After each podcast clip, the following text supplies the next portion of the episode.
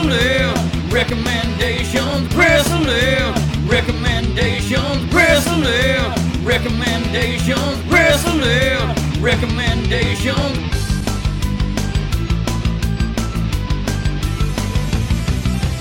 Bristling recommendations, bristling recommendations, bristling recommendations, bristling.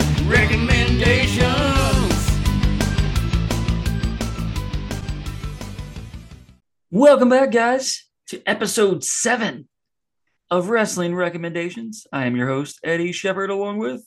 with the tired Travis Lassiter. We've had a huge response with our last episode. Talk about it. Uh, yeah, we were on our Twitter at Wrestling Rec Recom Recom. so the recommendations just dropped the dations off, um, indations off. Sorry.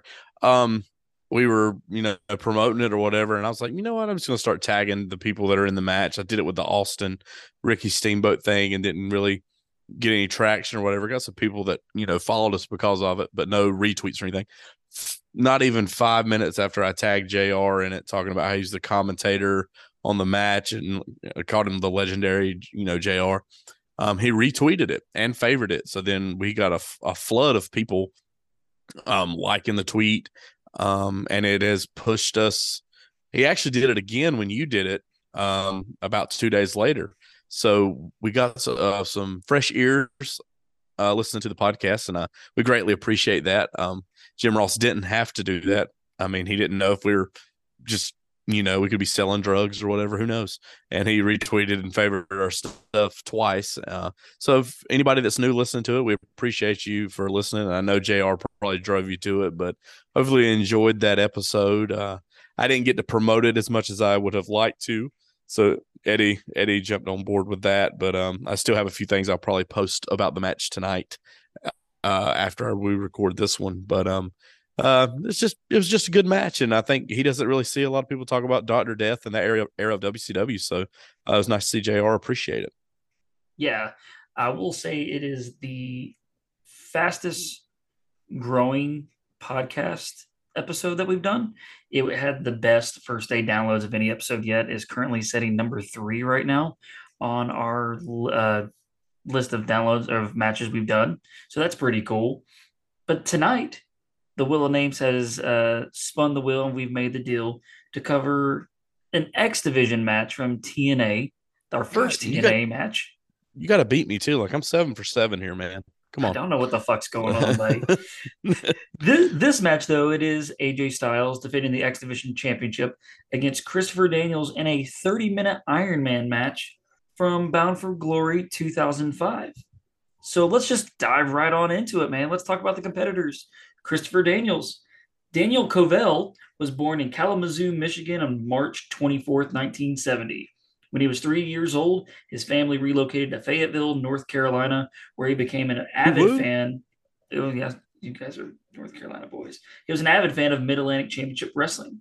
After being trained, Daniels made his debut for Windy City Professional Wrestling in April of 1993. His family actually moved to Chicago, so he wasn't really in North Carolina for very long, Travis.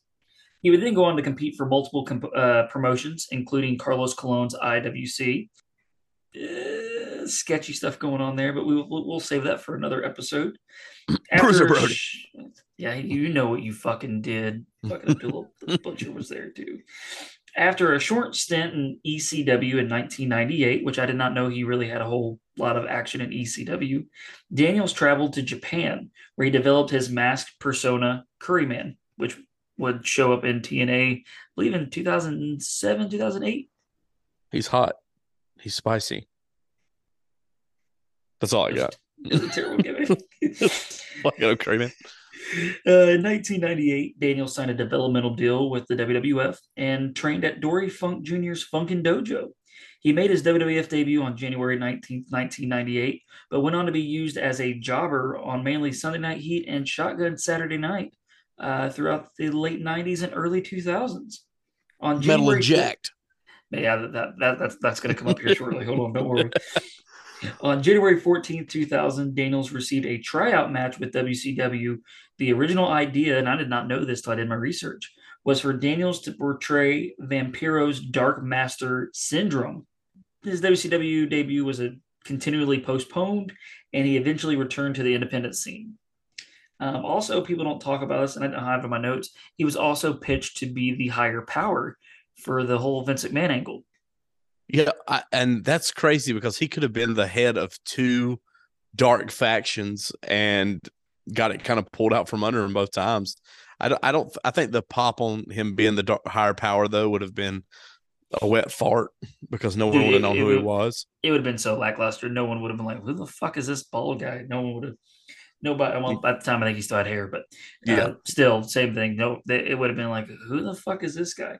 I think if you would have done vignettes leading up to it, different story. I think we might have caught on, but I digress.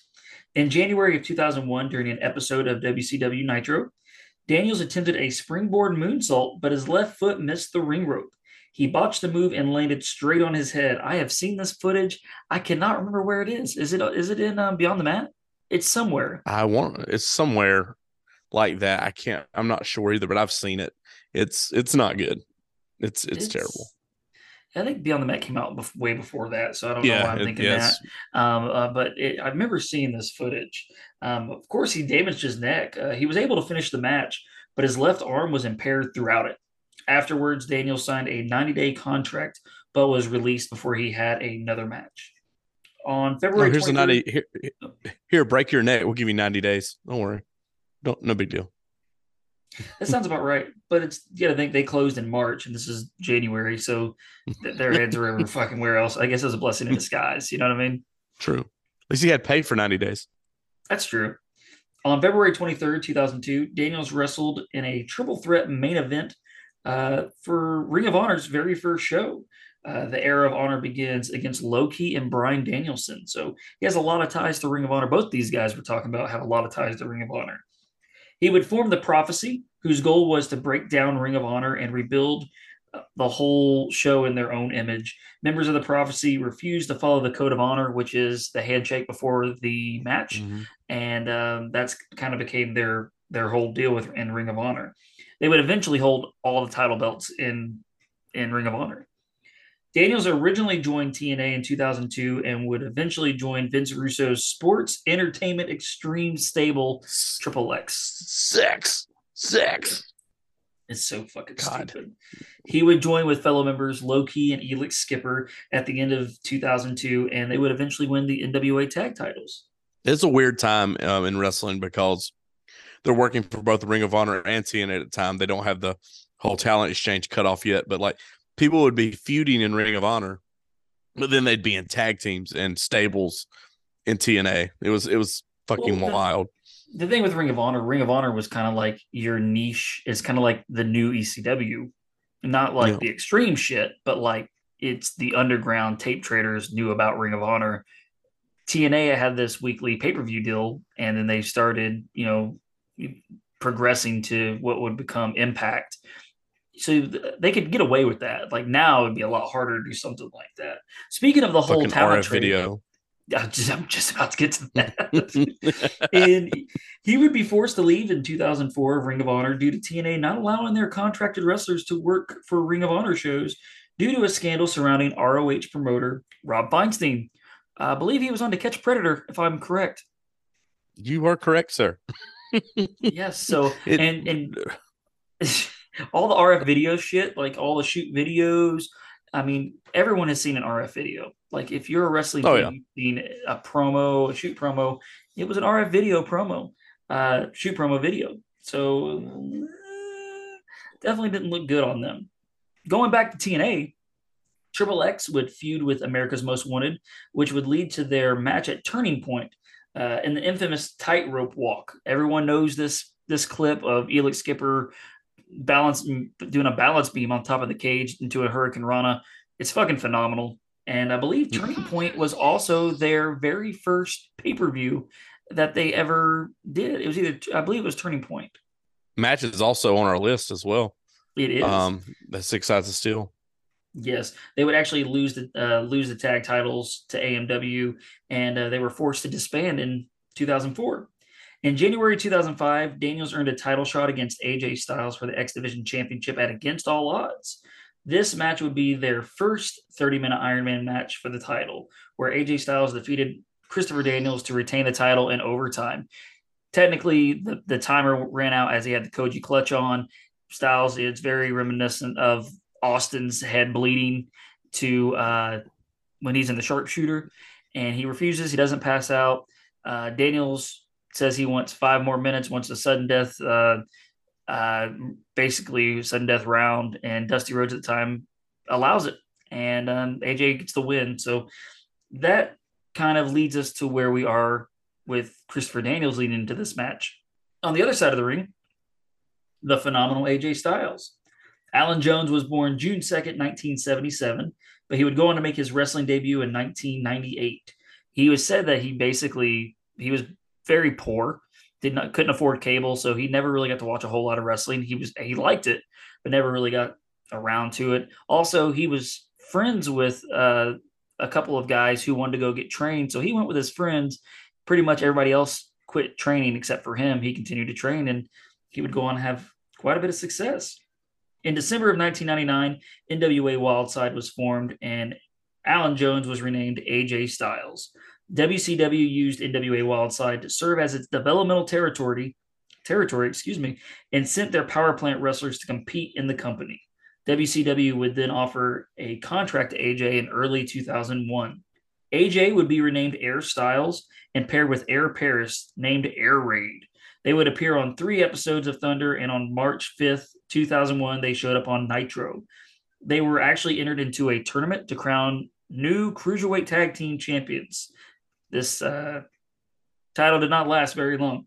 They were actually eliminated in the first round by the eventual winners, who was uh, Primetime Elix Skipper and Kid Romeo. WCW would go on to close its doors just a few weeks later. Also, Travis, I remember. I remember that. I remember that's my first exposure to Air Styles, Air Paris. Uh, was that tournament? I remember him from that in the dying days of uh, Thunder. Go ahead and uh, mention the awesome figure that we got as well. Yeah, the new uh, WWE Legends figure uh, coming out here soon is actually from that era of AJ Styles' career. Uh, comes with a Nitro shirt and everything. Um, he he even makes fun of the tights because they they made those tights for him. Those were not tights that he made. He's like he's making fun of the maroon color and stuff when they did the reveal video. But uh, we get a WCW AJ Styles, which everyone is going to customize into an NWA TNA AJ Styles, no doubt about it. Yeah, it's Get pretty cool to figure. Oh, we're going to talk about their, their music here later on, too. Don't worry. On July 9, 2001, Styles had his very first tryout match with the WWF, but was not offered a contract. He would make two more appearances in the WWF in January 2002 against the Hurricane and Rico. These were the matches Travis was alluding to on, I believe it was Jakked and Metal, were the shows. Yeah, Metal, and they were like the syndicated shows, which I don't think I ever watched an episode of Jack or Metal. Like I never saw them. I don't know what live. it aired on. I don't know if it was like on Fox at like random times. I think I may have stumbled across it once or twice, but it was never anything that I like seeked out to list, you know, to try to watch. I mean, you didn't want to watch, listen to Jonathan Coachman with terrible commentary. No, but I really wish I could have saw Mike Bell and Perry Saturn happen. Like I, I feel like that's like really like I'm upset that I get to watch it happen live. Live. it's almost like me wanting the entire seasons of Action Zone. WWF offered AJ Styles a developmental deal, which would require AJ Styles to relocate to Cincinnati, Ohio. That's where they were doing some of their um, that's like their farm league. Basically, their developmental was based out of there. Styles declined the deal as the move would interfere with his wife's college plans. Um, good for him. Uh, I know they said that the pay was going to be garbage. He was going to have to uproot his whole family. So good on him for uh, kind of sticking to his guns and kind of betting on himself. It's a theme with AJ Styles, um, kind of betting on yourself. Styles would debut for the World Wrestling All Stars, WWA, on February 2002. Styles would compete in a tournament at the Eruption pay per view for the International Cruiserweight Championship. Styles defeated Jerry Lynn in the finals to win the title. Travis, did you ever know anything about the WWA when it happened? I did. Um, I remember just hearing about um something starting up in Australia with a bunch of old WCW guys. That was really the the gist of it. And there, I remember one. It was like Bret Hart was a commissioner one night or commissioner for a tour because he wasn't able to wrestle, and it was like a special appearance by Bret Hart. So all the dirt sheets at this point, I was reading some of the websites, so they were talking about it, but I never saw a match from it or anything. I just knew that it existed, but it was just it was like WCW, but in Australia is what I felt like it was. I remember seeing a, uh, I think it was on like the like the TV Guide channel, and them showing like, oh, wrestling, blah, blah, blah, World Wrestling All Stars. See such stars as you know, like Road Dog was there. Uh, yeah, Jarrett. Um, they mentioned Bret. It, it was basically WCW light, and featured some other people. But I remember we actually ordered the very first one, the Inception, and I used to have it on tape because I actually recorded it when it when it happened and we ordered it and thinking what the fuck is this? They had the ban- bananas and pajamas. It was it was fucking ridiculous. However i don't remember seeing aj styles because i we didn't really order many after that. So i never really can can remember seeing aj styles on there which why is, why would you order anything after bananas and pajamas? Doesn't get any good. better than that? It was not good. Which uh we, we don't really talk about it in my notes here but wwa would eventually lead to what TNA would become. So that's kind of cool um, to think about. Styles would debut in Ring of Honor at its third show in 2002 and quickly became a main eventer. He would feud with the likes of Low Ki, Paul London, Brian Danielson, the late Jimmy Rave, who just passed away, Samoa Joe, Christopher Daniels, Matt Sydal, and CM Punk. That's just to name a few. The who's who there of names. There's a, there's some mm-hmm. fucking pretty damn good names there. In May of 2002, Styles was signed to a non exclusive contract by TNA. He appeared in the first weekly TNA pay per view. The following week, Styles became the inaugural TNA X Division champion, where he would continue to feud with Jerry Lynn pretty much throughout the entire year of 2002. In June 2003, he would defeat Jeff Jarrett and Raven to win the NWA Heavyweight Championship before dropping it back to Jarrett in October of 2003 there's a lot of weird title reigns that AJ has. It's like they were like hot and cold. They wanted to put the title on them, they didn't want to put the title on them. It was kind of weird. Yeah, that's just I don't know. TNA flip flops for the sake of like trying to grab some attention sometimes, and AJ was pushed as a main eventer very early in TNA. I mean, they even talk about it. You know, jumping ahead a little bit, but Don West even says in commentary here, he's like the only man to hold every title in TNA multiple times, and this is only 2005 at this point. Yeah. So he's, he's held every belt the, the multiple first, times. He's the first Triple Crown champion of the TN in the TNA era. Uh, and he does all this relatively quick. Um, like I said, he was the first X Division champion, so that's you know speaks wonders. The X Division used to be something. Yeah, the X Division was something that was missing from WWE television because the cruiserweight division was never really taken seriously in WWF or WWE. So this kind of gave a lot of these smaller guys a platform to go out there and kind of steal a show, similar as the old cruiserweights would do on pay per views during, you know, 96, 97, 98. Yep, very true. Going back to Ring of Honor, he would win a one night tournament at Ring of Honor's second anniversary show in 2004 to become the very first pure Ring of Honor wrestling champion. Styles would defeat CM Punk at the show at our best for his final match in Ring of Honor in 2004. As we just mentioned with Rob Feinstein, uh, TNA withdrew all of its contracted wrestlers from all Ring of Honor events, and he had to vacate the title. Styles would feud with Abyss and Jeff Jarrett throughout January 2004, leading to Styles winning the NWA title for a second time. AJ would then lose the title to Ron Killings after Jeff Jarrett interfered with him. Styles returned to the X Division shortly after this in 2004 and would defeat Frankie Kazarian to become the first three time X Division champion. On June 28th, he defended the title against Kazarian and Michael Shane in an Ultimate X match. Shane and Kazarian simultaneously retrieved the belt and became co champions. He would then feud with Petey Williams, leading to him winning his fourth X Division title at Final Resolution 2005 in an Ultimate X match, defeating Chris Sabin and current champion at the time, Petey Williams. As we mentioned earlier, the feud between Styles and Daniels began at uh, against all odds 2005 and continued at Destination X, where Styles lost the X Division title to Christopher Daniels in an Ultimate X match featuring Ron Killings and Elix Skipper in controversial fa- fashion. Excuse me. Basically, what happened, Styles actually got the belt. The ref was distracted, and Christopher Daniels hit the Angel's wings and was able to kind of grab the title belt and show the ref that he had the belt. Uh, a lot of these title changes happened through Ultimate X matches. It kind of became their staple. Uh, cool fucking idea for a match. I still think it's pretty cool. It's awesome. Um, there's some scary spots that happen later on in X uh, Ultimate X matches, but pretty quality entertainment. I think it's a it's a fun match, and I feel like it's not really been replicated anywhere else, which is pretty cool. You're that's true. I mean, they tried a lot to do some things in other promotions like Ultimate X or Scramble matches or things of that nature, and they were just never as uh, good as as this. And that's saying a lot because I mean, there's there's been a lot of innovation if you think about TNA that people don't really give them credit for anymore because they became a laughing stock after Hogan kind of came in and and and kind of hurt the company. But you think about it, man, there's some great talk about WCW 92, 93. You look at TNA from was it 04 to maybe 07? They're having fucking bangers all the time.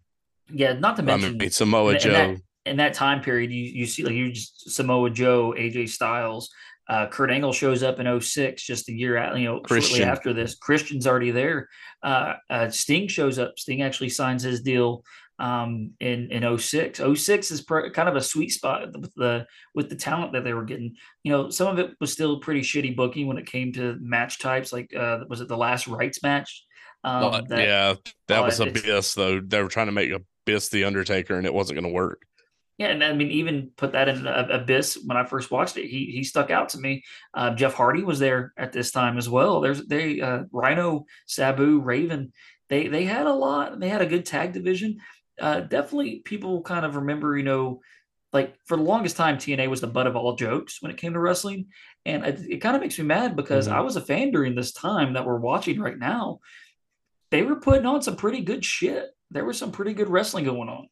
Oh yeah, I mean, like that's the thing. Like that's why, like I joke. I was joking, like t- you know, TNA, TNA, like last week when we were doing the wheel. But this is a, a spot where I chose a lot of my matches uh, for the TNA era from that section of matches, just because they may have not have been putting on the best storylines, but when those guys got between the ropes, they were having fantastic fucking matches. Um, and I know the uh, triple threat match between Joe, AJ, and uh, Christopher Daniels is on our list, but like that match was like a five star thing from Dave Meltzer, and you know, fuck Dave Meltzer, but he might he he got that one right. That match was fucking great. Something we'll talk about too later on uh, when we start watching this match. Some things about AJ Styles I want to talk about, and we'll get to it.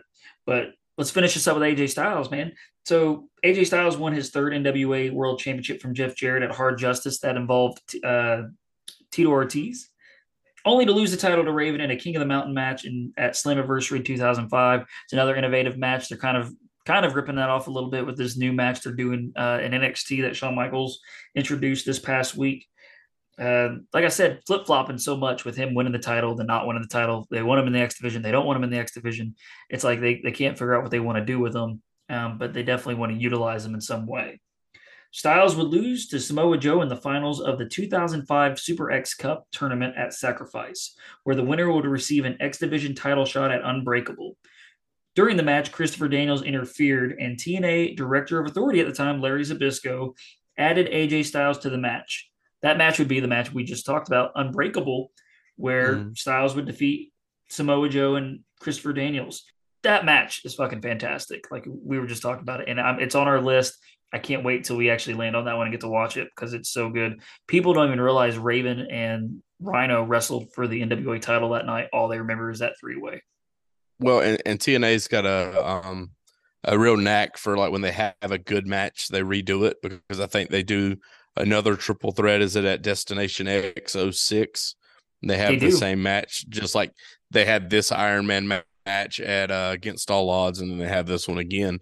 But um, th- they stuck with what worked. If it was something good, they were going to try it again. I mean, it may the may have diminishing returns, but you you can't go wrong with Joe Daniels or AJ Styles in this time period. They were on top of their game for sure.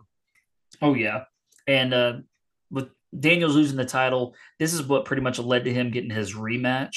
Is this match here Bound for Glory, which is the very first Bound for Glory. Uh, and that's that kind of just leads us to where we're at right now. We, we already got both guys all caught up to where we are. Before we actually start watching this match, guys, we're going to take a quick commercial break, and we will be right back with you. Next Generation Wrestling brings some of the most talked about and star studded professional wrestlers from around the world.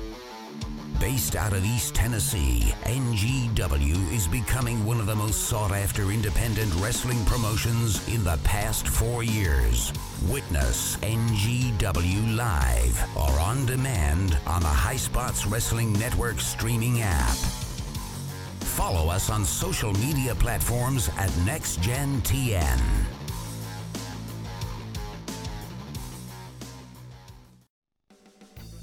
We believe the mat is sacred. Honor is real. And everything is discussed under pure rules.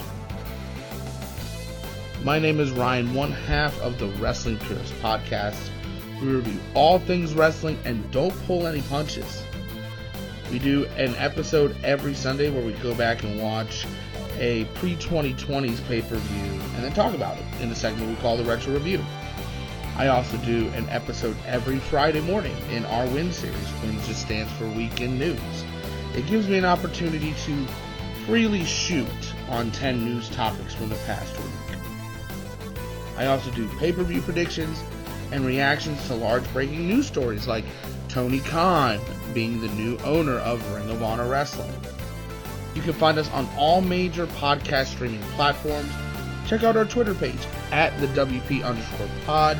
That's T H E W P underscore P O D for all updates. Our pinned tweet has other links as well, like our merch store and how to support our show directly.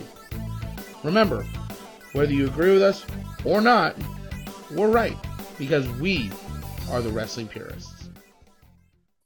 All right, guys, we are back. Travis, do you have your uh, Impact Plus pulled up? I do. Impact Plus, let's go. I got got it on my TV from my phone, so we're ready to roll. Yeah, guys, you can pull it. If you have Impact Plus, you can watch this match along with us. Uh, you basically just go to the year 2005 and go to Bound for Glory. It's the one hour, 52 minute, and 52 second spot is where we're starting from. You can also also watch this entire show for free on Impact Wrestling's YouTube channel. So if you're on YouTube, just look up Bound for Glory 2005 and uh, go to the one hour, 52 minutes, and 52 second mark. You may be off if you watch it on there because they do have ads. Uh, I have noticed on here there are black spots for ads, just like on the WWE network. It's kind of random. Um, but yeah, we're going to say three, two, one, and start this match off, guys. Three, two, one, play. Oh, man. We see Christopher Daniels walking out here. The setup actually looks pretty good. I'll, uh, I'll give it. I actually like the way it looks. It's kind of gritty and grungy, but it, it also looks pretty good. It's a it's a reminder of how like the impact zone looked. I I, I kind of forgot how the layout was for the impact zone, and I I uh, it's grown on me a whole lot from when I first start watched these shows back in the I- day. I actually have it in my notes later on, but I'm going to go ahead and talk about it. I, they have a similar look to uh, NXT. NXT and, and the Impact Zone look very identical. Uh, even the layout where the stage is, everything looks very identical. And I never put that together until watching this match back because it's been so long.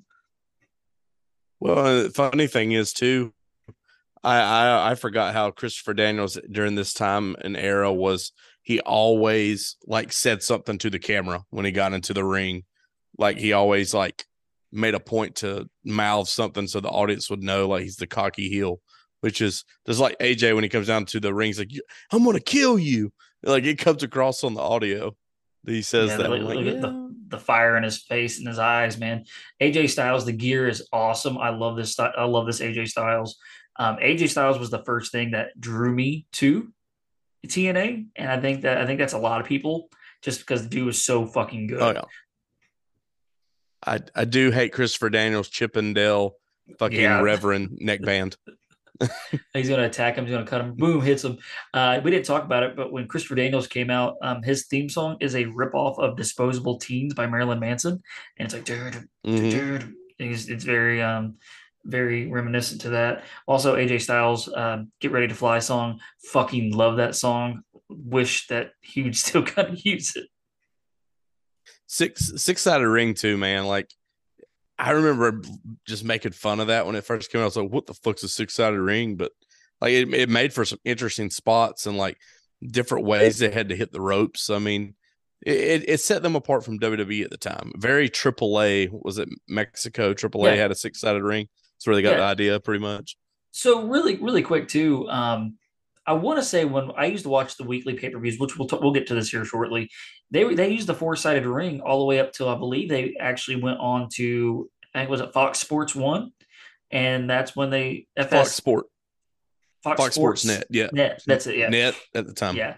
And um, I think that's when they switched to the six sided ring. And I want to say the first time that they did that, it the first match I believe was AJ Styles versus Roderick Strong. I could be wrong, um, but I want to say that that was the very first match, and AJ Styles personally picked Roderick Strong for that match. Um, but It is Ah. it is it is weird here too that those beams are in the way of the camera shots. That's that's that's something I noticed watching the match. They're kind of in the way of the where they're working in the corners when they take the sh- shots in the corner. Yeah, you'll notice too. These two guys, the chemistry is off off the charts. That you know, they are great friends. Um, I didn't talk about it, but even in the WWA, they also had matches together. Uh, they have had matches together in Ring of Honor. They've had pretty much matches everywhere they've went, and uh, I think that's pretty uh, pretty awesome. AJ Styles really cuts them off there. Let's talk about the show really quick. We knew this match was kind of long, so I kind of saved this portion of the of the um, show that we normally talk about earlier on for right now. This was the very first Bound for Glory. It took place October 23rd, 2005, from the Impact Zone in front of about 900 fans. The pre show match. Get this bullshit. Just the people involved in the pre show match. Sanjay Dutt defeated Alex Shelley, Austin Aries, and Roderick Strong. I'm a huge Roderick Strong mark. I love Roderick Strong. Uh, it's just kind of telling that that was the pre show match. ROH, all ROH world champions. Was that for Sanjay Dutt, pretty much there. You are right. Uh, Samoa Joe would defeat the uh, debuting in TNA Jushin Thunder Liger. Uh, great match. Joe had a huge entrance. Um, they this was right when they were making Joe to be a real fucking big deal, uh, and they kept it going all the way through his feud with Kurt Angle. So uh, one of the few things they did right got me invested in. Uh, oh man, that was fucking cool. Oh Uh, God, yeah, it's just awesome. It's awesome to see some of this. DNA. Uh, you'd also got the Diamonds in the Rough, which was David Young, Elix Skipper, and Simon Diamond uh, defeating Apollo, Shark Boy, and Sonny Siaki. Monty Brown defeated Lance Hoyt. Pounce. Monty Brown was fucking cool. Monty Brown was fucking cool, man. You know who wasn't cool? Marcus Corvon. He was not. You're he right. wasn't cool. You are cool. correct. Uh, you also got Team Canada, which was A1, Bobby Roode, and Eric Young, with Scott D'Amore defeating 3Live Kru, which was BG James, uh, Ron Killings, and Travis's favorite wrestler, Konnan. Fuck Konnan. Piece of shit. Th- three live crew. Uh, we got uh, an Ultimate X match to determine the number one contender for the X Division Championship. Petey Williams defeated Chris Sabin and Matt Bentley. Funny thing about this match, this is where the X kept falling off and it looked really tacky. They had to keep going up there because they had it up there with zip ties. It kept breaking. Um, and then the last little bit of it, the X was just dangling and uh, Petey Williams is waiting underneath and it drops right into his hands. They actually would go on to have a rematch up for of this um, on Impact, which was um, Petey Williams is pretty much getting the win again. So they were just trying to rectify what happened. America's Most Wanted. This is this is this is Maple Leaf Muscle, freaking uh Petey Williams, the innovator of the Canadian Destroyer, when he was like Yes. a fucking badass. Like his Yeah, dude. Marvel action figure was fucking cool. it was fucking amazing. Yes, you were right because I'll, I'll talk about the figures too because I remember getting all these figures, and they were fucking sweet. That Petey Williams ruled. And yes, this was the very first time I had ever seen a Canadian destroyer, and I will never forget. The first reaction was like, "Oh my fucking god!" I was like, "What the fuck's going on?" Because I'd never seen anything like that. Now you see it in every fucking match, and it's kind of depressing. That's just a, that's just a fucking hot spot. Ricky Morton does the fucking Canadian destroyer. There's that. Oh God. Uh, You know what? You know what? You know Oh, what? Go ahead. You know what? Fuck Tyrus. I'm just gonna put that out there right now. Fuck Tyrus. He should never have been NWA champion. Sorry. Nope. Continue. Nope, I agree. Uh, America's Most Wanted, James Storm and Chris Harris would go on to defeat the Naturals, which was Andy Douglas and Chase Stevens for the NWA tag titles. We'd get a Monsters Ball match with Rhino defeating Abyss, Jeff Hardy, and Sabu, which is not a bad little match. I kind of feel bad because this match had to follow that hardcore clusterfuck, which people like hardcore clusterfucks. I get it. Uh, then right after this match, we'd get a 10 man gauntlet match to replace Kevin Nash. Uh, Kevin Nash was supposed to face Jeff Jarrett in the main event. Kevin Nash had a heart attack. He thought he was having a heart attack. Um, and that's why he actually did not perform on this. He actually had another injury as well. I believe he had staph. Um, I can't remember when that happened um, exactly, but I remember he had staph infection. It was kind of a big deal. Of course, Rhino would win the um, gauntlet match, last eliminating Abyss, and then Rhino would defeat Chris Jericho or Chris Jericho, Jeff Jarrett to uh, win the NWA title. He would pretty much lose it like the next fucking week on Impact. Like it was just kind of a way to give the fans something happy to go home with. Um, I don't think Rhino was the right guy for it. No, no, you're right. So this is something we normally ask too. When was the first time you watched TNA and this match? I watched TNA for the first time probably when it was on Fox Sports Net. I never ordered a weekly pay per view. Um, I, I would read the results and everything, catch match clips here and there, but uh, the first time I ever watched this match is when I bought the DVD because I got on the TNA DVD train early because me being a pessimist, is like, oh man, they probably won't last long. These these will be worth something one day. And plus, it had a lot of guys I knew. Like I knew Jeff Jarrett. I mean, Kevin Nash. DDP has some matches in TNA early. Jeff Hardy. Um, so I, I was I was going to Fye and tracking down these DVDs when they first started coming out mainstream because I remember the first set they ever put out was uh, it was a three pack set. I think it was Victory Road, uh, Turning Point, and fi- is it Final Resolution. I can't remember. I think, it's, I think it might what be the- the it might be lockdown. It is locked down because I actually skip a pay per view for some reason, and that's Yeah, the three box set. Um, or three, yeah. But I used to go to Fye solely to buy TNA DVDs because they were reasonably priced, and Fye was always trying to get more money out of your ass than things were worth. But they didn't charge much for TNA DVDs at the time. How Fye is still in business right now is beyond me. I'm, I'm surprised it's still kicking.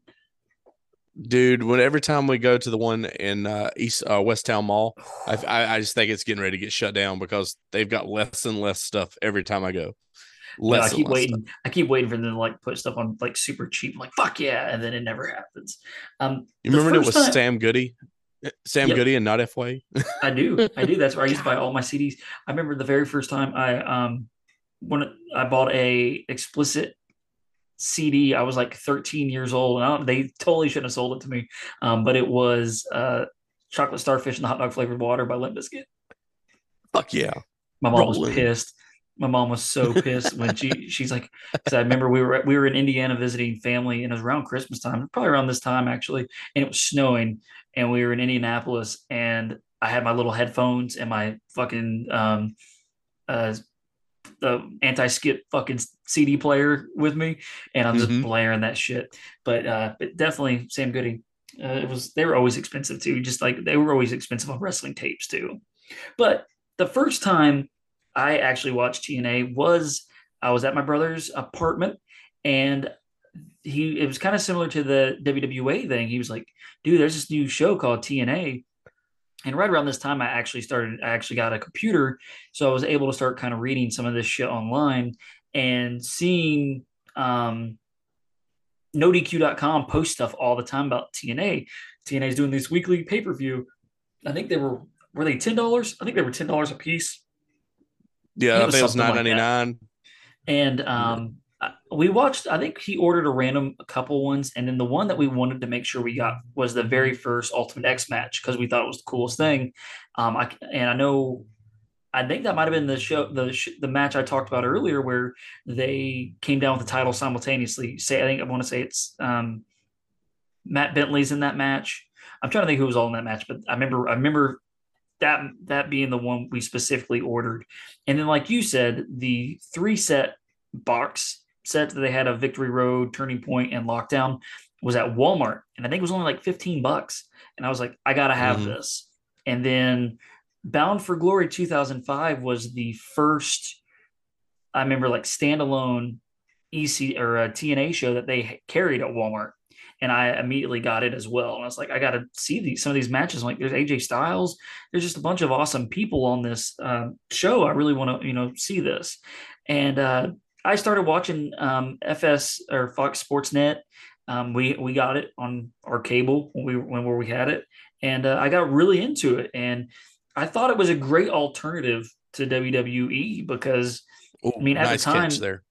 at the time this is 2005 you're you're in the run of Cena and Batista just getting there this is a str- very different contrast between the two um I feel like TNA does have that WCW syndrome where they they they put the wrong people in the main event aka Jeff Jarrett should not have been NWA champion for as long as he was and his reign of terror is 10 times worse than Triple H's but I You- get why. I get why because he he could depend on himself because he's the owner of the company, but still, you got to trust somebody else to carry it.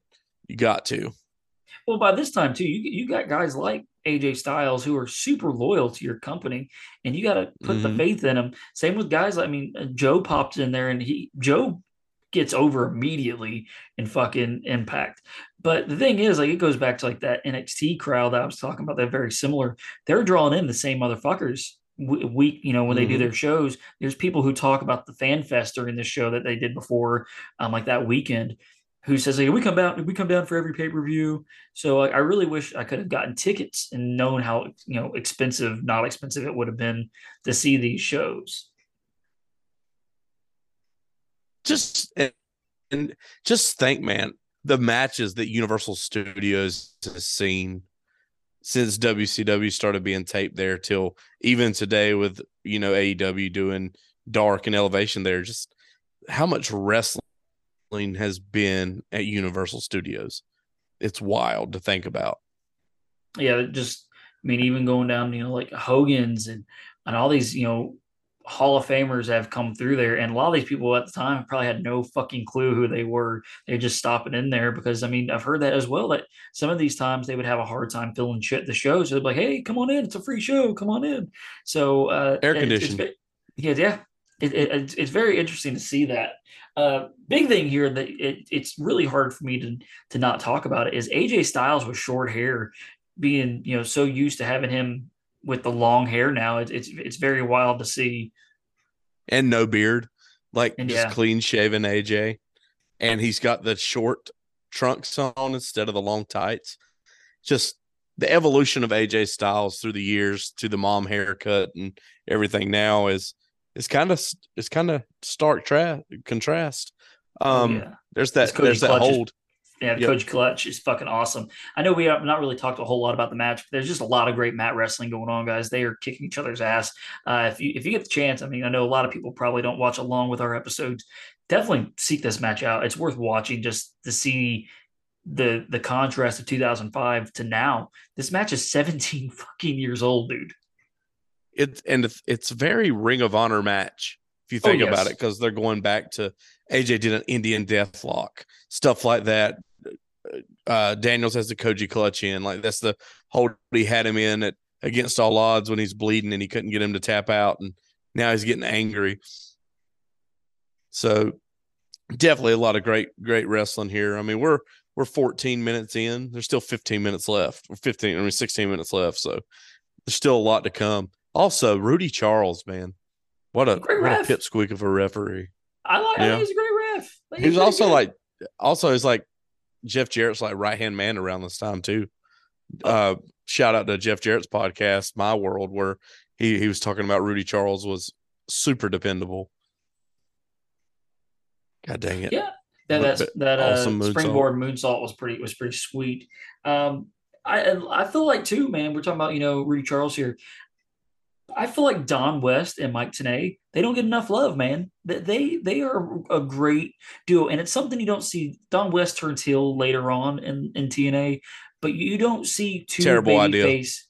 You don't see two baby face commentators, and Don West does a great job of doing color and Mike Tenay is the fucking professor. He makes every move feel big, and he gets so excited. He, he kind of reminds me of Mauro Ranallo too.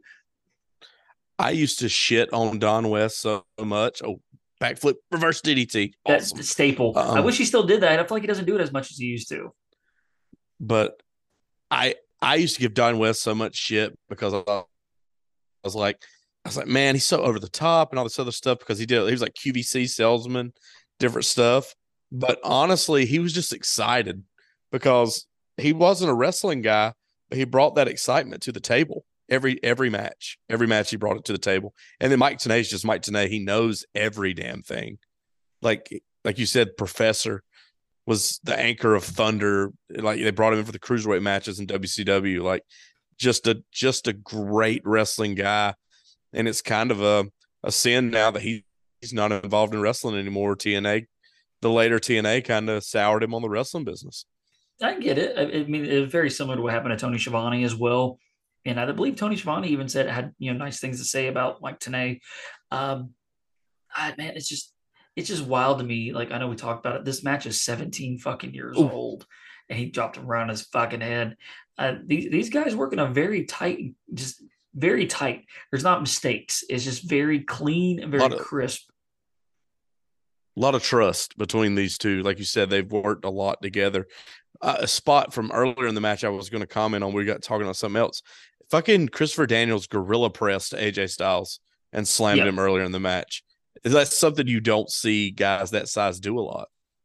Yeah, I will say something about Christopher Daniels' build. It always threw me off, and it it kind of like deterred me to uh, from getting behind him as a fan. I don't know if it's just his tights, if he has long arms or long legs, his frame is just a little different. And I mean, shame on me for that, but he, he just looks. You know, I don't know if that makes any sense. It's something about like his Death Valley Driver. Something about his uh like pectoral region kind of reminds kind of looks old, like he's an older guy, but he's not really that old at this point. Kind of like a Kofi Kingston chest almost, if you think Oh, about yeah. it. But like uh I think it was the build, man. Like I, I just I saw him as a good mid card X division heel, but really not much else than that.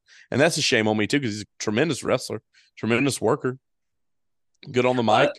I feel like a, a lot of these guys, their mic work wasn't really, um, not just not highlighted as well. Like AJ Styles was always known. uh, Oh, man, th- this fucking move, oh, looks fucking great. Well, Um, and AJ wasn't known to be great on the mic, but his ring work would definitely overshadow anything his mic work would do. Here, here's a crazy thing about this match. People could go back and watch this match and pick up moves because half these moves aren't even used anymore. I don't think I've ever seen anybody use that straight jacket uh buckle bomb besides Christopher Daniels ever. Yeah, it, it looked great. And then, oh man, The this, this is so fucking smooth right here. The gut the the gut wrench gut buster that AJ used earlier. No one, I don't think anyone uses that. Yeah, he does like It's- a pump handle and flip over into a into a gut buster. Is is fucking smooth as shit. Um, I wanted to ask you this: Do you feel like AJ Styles is the TNA version of Sting in WCW? As in, he's you know he's the franchise guy for TNA, but also kind of got shoved to the back when all these new guys would get hired, similar to what happened to Sting in like 94, 95, 96. I agree with that wholeheartedly. And you have to look no further than um was it 2007 after uh, uh after Christian and Kurt Angle are there, he becomes like Christian's lackey in uh you know like Chris, the Christian coalition and stuff. He's Is it? Yeah, Teaming he's with tag champs with Tomko. Tomko. Yeah. yeah.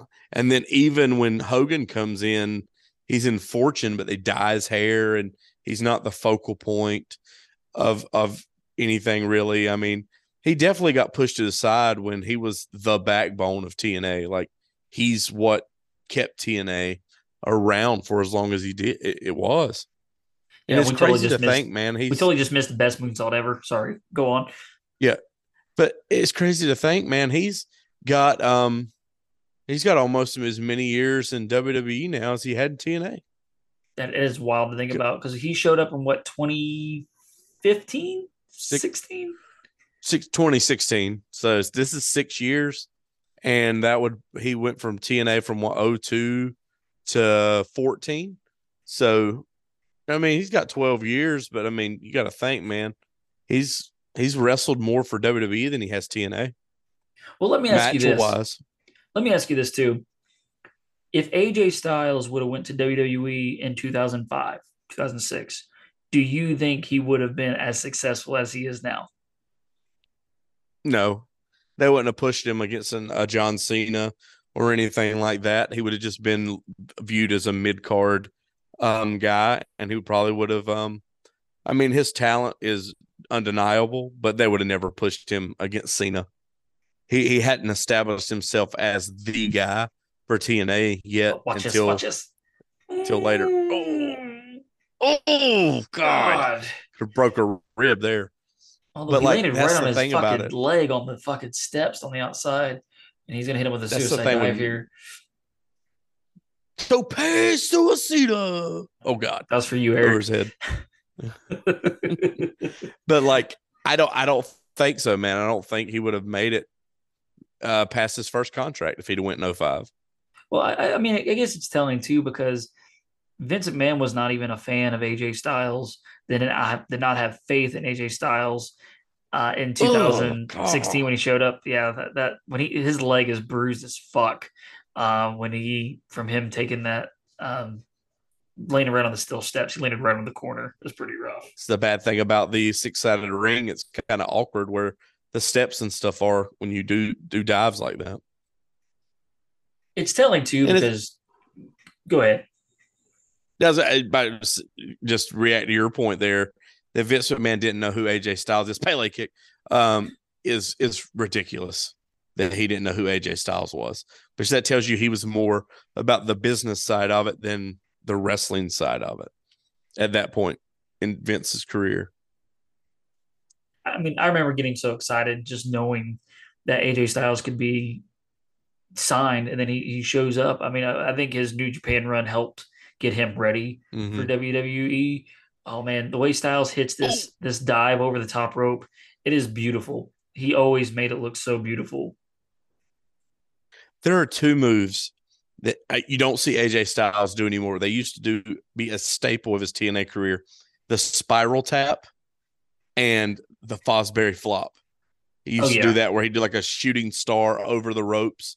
Like, ah, I don't think he could probably do them anymore. Well, Or why would he- you want to do them he, anymore? he would but he would do that. sh- He would do the shooting star out to the outside, but he would just do a, the Fosbury Fosbury flop just right over the top rope. He would just clear it as you would like you know uh, an Yeah. Olympic you know jump you know jumping over the bar, and yeah, ah, man, I, I, this is you know 17 years later. AJ Styles is still just as smooth in the ring now as he is then. I do say I think he works a safer match now compared. You know, He kind of threw caution to the wind in a lot of these uh, matches around this time period.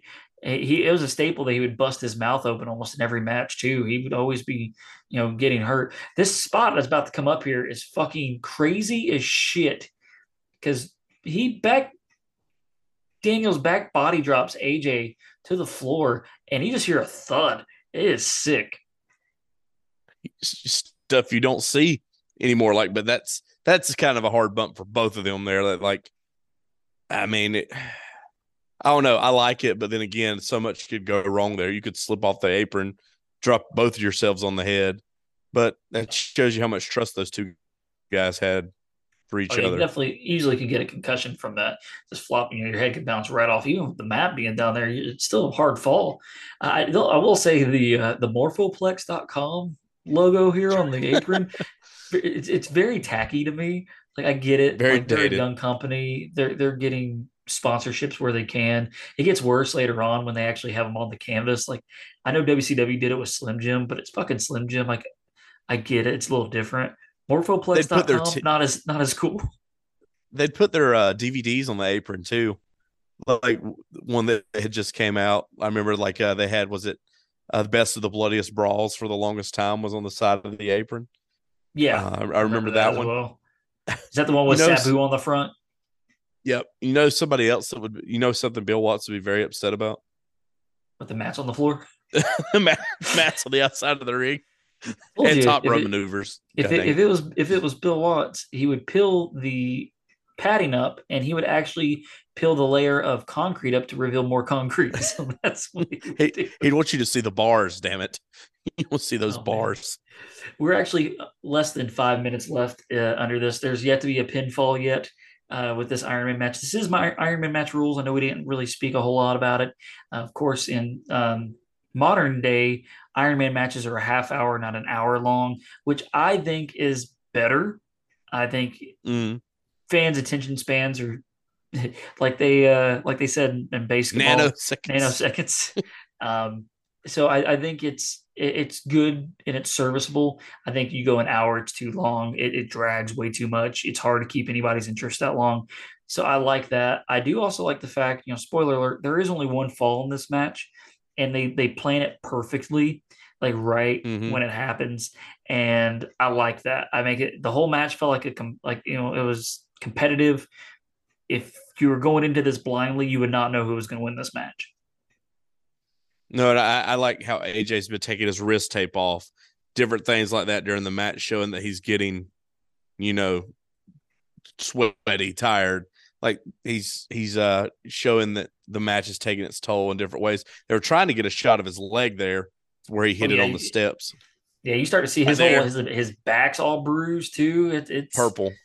Oh, it's like it looks it looks rough. That leg's purple.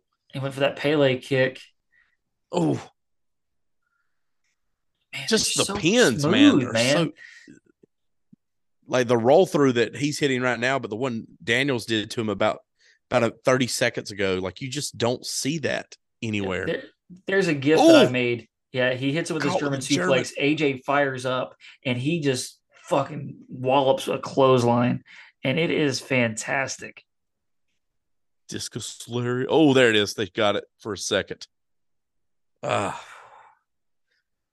God, he flew right So, into those You know, steps.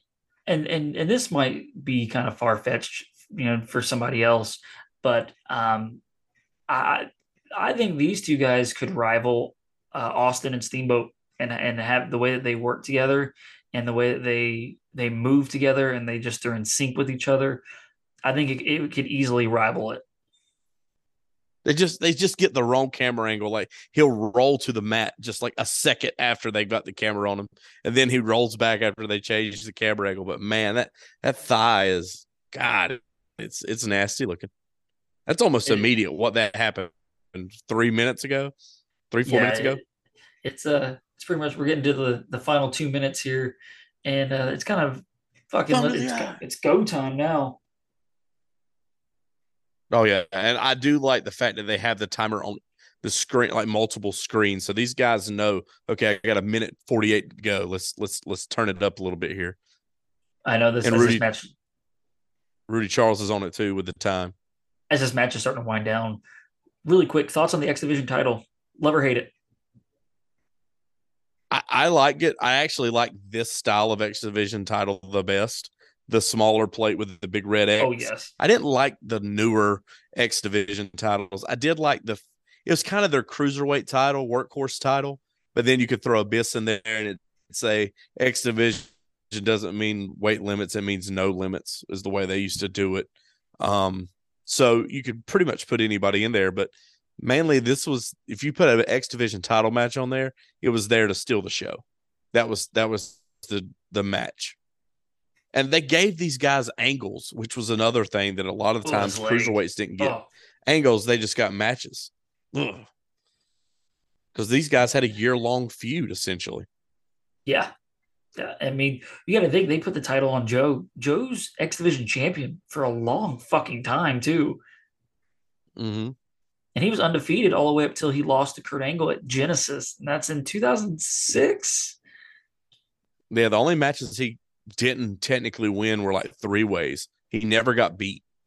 They do this spot Beautiful. here. That's the same spot that they did in that Unbreakable match. He's going to roll through. He's going to uh, oh. AJ went for a jackknife Ooh, pin, ooh. and he's trying to fight out of the Styles Clash right now. He's getting the Styles Clash on Daniels. There's 10 seconds left, and he hits it. Got it. He rolls him over so slowly. One, two, so he's watching three. that clock, man. and the timer Two seconds left. It is perfect. Crowd is popping. Fantastic match, guys. I, I can't tell you There's- enough. There's AJ with the busted mouth, by the way. Told you. He's got the busted mouth. you. It was kind of the go-to. But like it's it's it's a banger, man. Like I can remember this match and just being like, it's 30 minutes, but those 30 minutes fly by. They do not Even- feel like it takes 30 minutes. Even with us, I know we talked a lot about our just our experience with TNA at the time period. It, this match flew by. Both times I've I watched this Mm-hmm. for my you know kind of for research and just kind of get an idea of it. For this, I, I think the X Division title means more than the NWA title. In this, At this period, point, I agree. Oh yeah. You've got a former NWA champion holding it too. You didn't see Jeff Jarrett holding the X Division title, but like his his matches weren't still in the show either. His storylines, you always knew Jarrett was going to come out on top somehow, some way. He was going to bust a guitar. What's the, what's the what's Mike Graham broke a thousand guitars and never drew a dime. And you can't see it, but I'm doing my head like the gift. But like that's just the way it goes. Even showing the respect looking back at uh Christopher Daniels there. Just just a damn good match, man. Good feud between two guys that respect each other, laying it all out there too. I was they're showing the highlights here, and it, it it is fucking. It was a great match. Like I said, just I felt like it was an updated version of the match we watched with Steamboat and Austin. Yep. And definitely sit, sit and watch it with Mike Tenay and Don West, man. They get into it. Like there's they're not faking their enthusiasm. Like they're legit like into this match.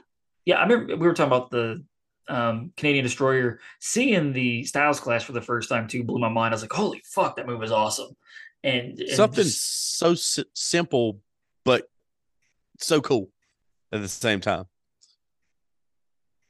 Just cool, cool. I hated the way Don West looked at the screen, though, licking his lips, like, yeah, I'm so cool. Good for Don West. And guys, that is the match. Now, Travis, it's time for the aftermath.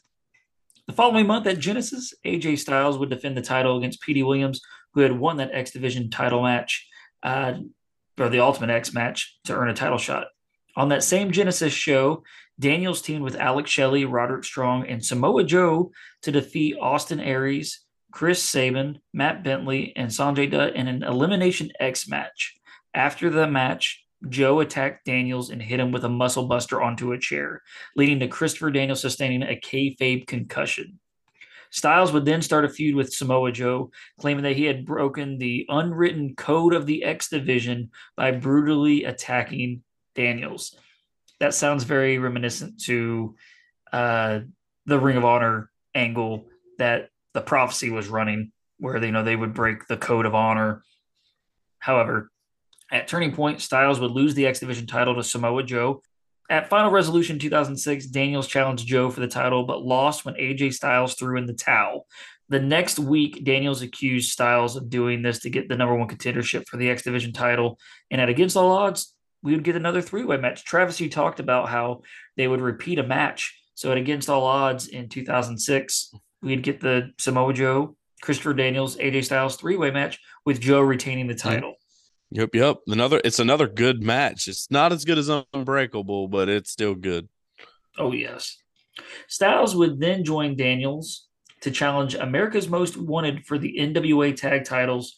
Uh, after losing to America's Most Wanted in title matches on two occasions, Styles and Daniels won the NWA tag titles at Slammiversary. They would then feud with LAX, which was Homicide and Hernandez. And on the 24th, feud. The August 24th episode of Impact, they would lose the tag titles uh, to LAX in a border brawl. Yes, a great feud. A feud. And the, another thing to kind of talk about the tag division around this time, it, it was pretty damn good. Um, you know, I was telling you, Travis, before we got on there, I'm, I'm watching the gauntlet match. I didn't realize AJ Styles joined the gauntlet match right after that match. I'm watching him walk down the ring right now, so it's kind of funny. Uh, at No Surrender, Styles and Daniels defeated LAX in an Ultimate X match. This match rules ass. It's really good to win their second title. And then at Bound for Glory 2006, a year later from this time, Styles and Daniels lost the, tie, the tag titles to LAX in a six sides of steel match to end the rivalry. Great ass match as well. I highly recommend checking that out. We need to add that one to our list. Agreed. Maybe a good one. And of course, that's pretty much it. That's you get the the brunt of all of it. Travis, TNA, man, what you think? Uh, I mean, I really said it earlier that this era of TNA is really slept on. It's kind of reminiscent of the 92, 93, 94 WCW era. Um, there's a lot of great matches. A lot of the people we watch now came through this era of TNA um, and established themselves as stars and and and learned how to to put a great match together. I mean, AJ Styles is still on top of WWE. I mean, he may be wrestling the Judgment Day, but man, that guy, uh, they could put him anywhere, and he's a star in that company. Uh, Christopher Daniels was ROH champion, put on great matches with Cody Rhodes for the ROH title. I mean, he had a great match with uh, Bryan Danielson about was it six months ago when they, they announced the whole ROH buyout. Had a match on uh, I want to say it was Dynamite that was really good. So uh, Daniel's not so much in the ring anymore, more backstage role, but man, Duke can work. Duke can still go if he needs to. So um, Samoa Joe, freaking dominant. Uh, just this era, America's Most Wanted. That was a team that I would have loved to seen in WWE. Um, fucking got brain Te- technically, technically, we did see them in WWE just different times. Braden Walker. Knock, knock. said I'm gonna knock your who's there? Brain knock your brains in. I'm gonna knock your brains in. fucking James, fucking James Storm could have had a monster run, and then he went back to be Bray Wyatt Light and Impact or whatever. But uh, they had the Naturals, they had LAX, Homicide still tearing it up for NWA right now. Um, just had a great match with was Kerry Morton for the um is it what's their title? Junior heavyweight title. The junior heavyweight title. What he yes. was holding at the time. So um, I mean, there's there's talent all up and down this roster. What could have been with Monty Brown? Um, he's one of the biggest misses I think in TNA. That he should have been a NWA champion. If he would have beat Jeff Jarrett at Bound for Glory, the fans would have ate that shit up. He was over when he hit Pounce. The whole arena, well, I'm not arena, but the whole sound stage went wild for the pounce, man. It's just this era is great of TNA. Yeah, I uh, I agree, uh, wholeheartedly agree. Um, I think 2000. I just sent it to our group chat uh, with the wrestling purist guys that TNA 2005, 2007. I mean, I could even say 2008. Slept on, man. People, it, it became the fashionable thing to shit on TNA. Um, but when they were good, they were good. When they were bad, they were bad. But uh, this match mm. proves, you know, they they have a they had something. They had lightning in a bottle with this X division, and um, I kind of miss it. I kind of miss it. And, Impact's still a thing now, but it's not. It's not the same as what it was. Still putting on some great matches. I mean, Josh Alexander's the man, um, their champion, but they they tend to people don't stay long. They're there for a, a, a, a cup of coffee and they're gone. But um, you look at I would say around the era of let's go head to head with Monday Night Raw was the death of TNA. All like with, eight um, weeks or seven it, weeks that they did it. Yeah. Yeah. The whole Orlando Jordan thing. Uh, they bring in Sean Morley, not Val Venis. Like they pretty much bring in everybody from that Hulkamania tour to TNA, and it just fucking bogged it down and killed it. When the Nasty Boys are walking out on your TV in 2010, something's fucking wrong. I'm sorry. Something's fucking Nas- wrong. Nasty I am. I'll never forget that. It was not good. But I remember Fuck watching you. that. The funny thing about that was our good buddy Ray, um, who's very instrumental in myself and Travis becoming friends. Uh, we actually had two TVs set up at his apartment because we lived in the same apartment complex, and he had Raw on, which was Bret Hart and Shawn Michaels. Um, Yep. finally having the face off. And then on the other one, we had Orlando Jordan and whatever the fuck was going on in TNA. So, Yeah. This is also the show they have that fucking red X division cage that you have to climb out through the top and no one could God. make it out. And then yeah, Jeff Homicide's Hardy trying to get out. Homicide's trying to get out. Yeah, Jeff Hardy, he's just laying on there and he's just dude, he's- jeffing Yeah, there. yeah. Mr. Mr.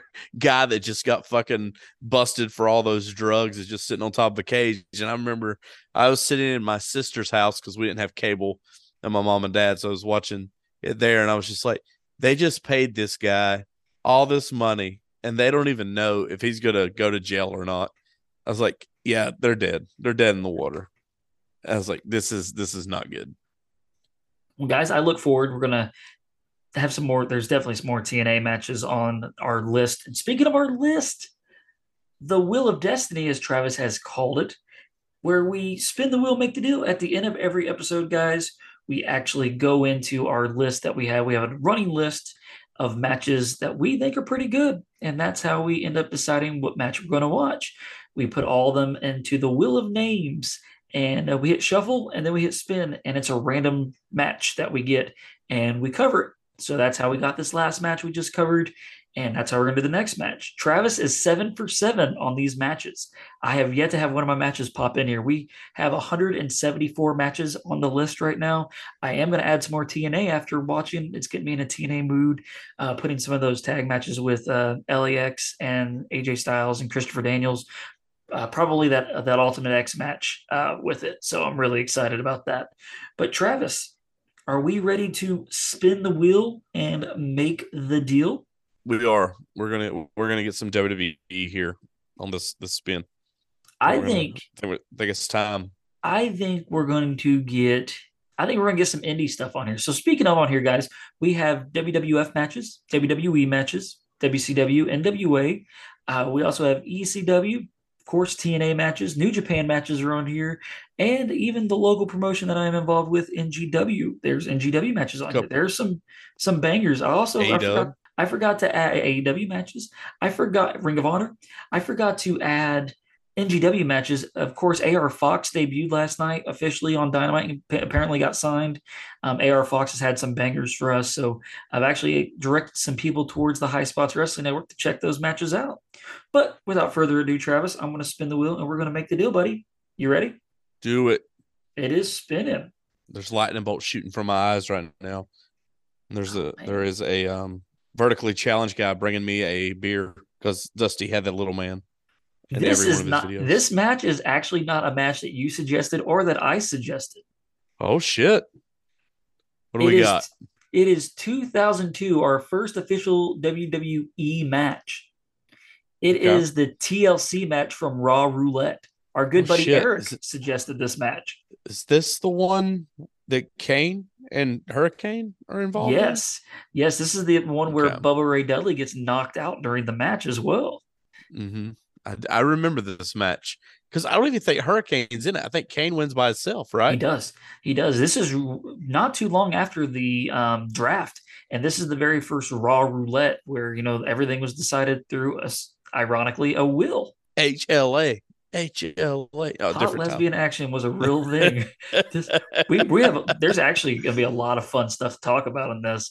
Um, not to mention the competitors. I believe it's Chris Jericho and Christian as a team, uh, Spike Mhm. Dudley and Bubba Ray Dudley as a team, Jeff Hardy and is it Rob Van Dam as a team? I think it is. And then you have Kane and Hurricane, but something happens to Hurricane in the back. Somebody attacks him or something, and he's not even in the match.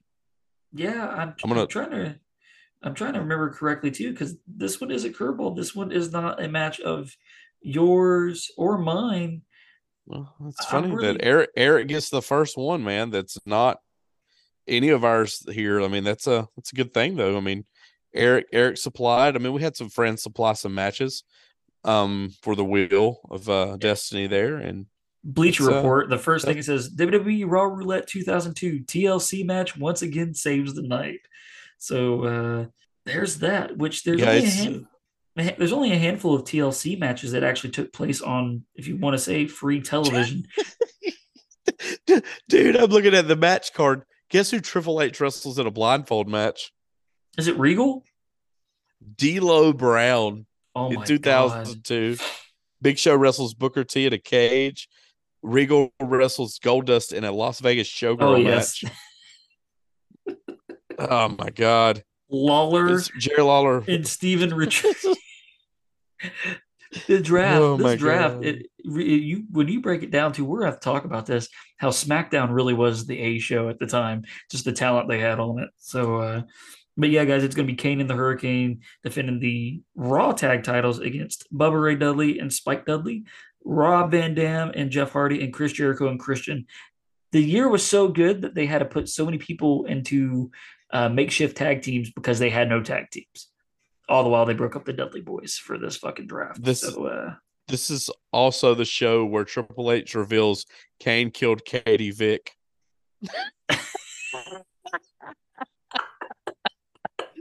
so so we get one shining star out of the show, which I wouldn't mind seeing Regal and Goldust in a Las Las Vegas Showgirls match again. That's I remember Regal. It was hilarious. It was fucking hilarious. And like he's walking out in his fucking heels and he's like falling all over the place. he's, he's got that I smell shit look, but then again, he's like secretly enjoying it. He's got like a the, the Kurt smile, like just crying. oh fuck, Travis. What do what do you got going on, my friend? Ah, nothing much, man. Just selling stuff over there at TG Other Man 12 on the eBays. Um, and I uh I have a podcast coming up with the Wrestler Purist for Mayhem 2000. It's finally happening. I've talked about it for a month now, but um, it is finally happening. I got my dates mixed up, but that's what uh he was texting earlier about Mancow, and I was like, yeah, Mancow looks like Big Bubba from '96 with all that leather on. He wrestles Jimmy Hart on the show, match. which is is is fucking good. terrible. And he brings his misfit pack with him, which is like Howard Stern's whatever crew, but it's Mancow's crew. It's fucking stupid. Uh, but WCW was was a dumpster fire in 2000. You probably won't see any matches from that year on our Wheel of Destiny unless it's the ladder match from Starcade, which was which was pretty good. But um, but yes, I'm about it going on, man. Just uh, doing all that, and uh, you can follow me on Twitter at at Travis Lassiter. Um, there's also a pretty good chance uh, Bleeding John is going to make a Twitter appearance this weekend because it is full gear weekend and it is time for MJF to make Jon Moxley bleed. So whoever's running that account, you know, uh, he's probably looking forward to getting that bloody screenshot to uh, get on get on the Twitter. Um, and then you can follow us, you know, at Wrestling Recom and uh, see all of our Eddy's gifts he makes and uh, anything I could find to go with it. Like I don't have any magazine covers or articles this this week, but sure I could find some uh, good pictures of Christopher Daniels with hair and uh, different things to uh, put up there. But uh, that that's about all I got going on on my side right now. Not not a ton. Yeah, man. Uh, definitely check us out at Wrestling Recom on the Twitter, which has actually gotten on quite a few followers. I'm really excited about it. Definitely check us out on our Facebook. You can listen to us. I mean, obviously you listen to us now, but you listen to us on a multitude of platforms, uh, Spotify, Apple Podcasts. I know we're on Google. Uh, we're on uh, I, our iHeartRadio, or I don't know, man. There's so many. I know we're on um, Amazon. Like if you do like Alexa, uh, you can find us on Anywhere there as well. podcasts can be found. Anywhere Yeah. podcasts can be found. Sim- simply what Travis put. Um, definitely check out, uh, of course, NGW. It's the show I'm involved with. Um, matches right now are available on Highspots, the Highspots Wrestling Network, and uh, yeah, they're at Next Gen TN. And I've been busy with sports. Kaylin uh, won her tournament last Saturday. She also had her scrimmage last night. My daughter is kicking some serious ass in basketball. Super proud dad. Uh, but other than that, I don't have a whole lot going on. Thanksgiving will be here next Thursday before we drop our new episode. So go ahead and get that out of the way. Happy Thanksgiving, guys. and uh, hopefully, you know, everything is great with everyone. Hope everyone stays safe. And I'm really excited to bring this next episode to the masses. So until next week, I am Eddy, along with Travis. We will see you soon.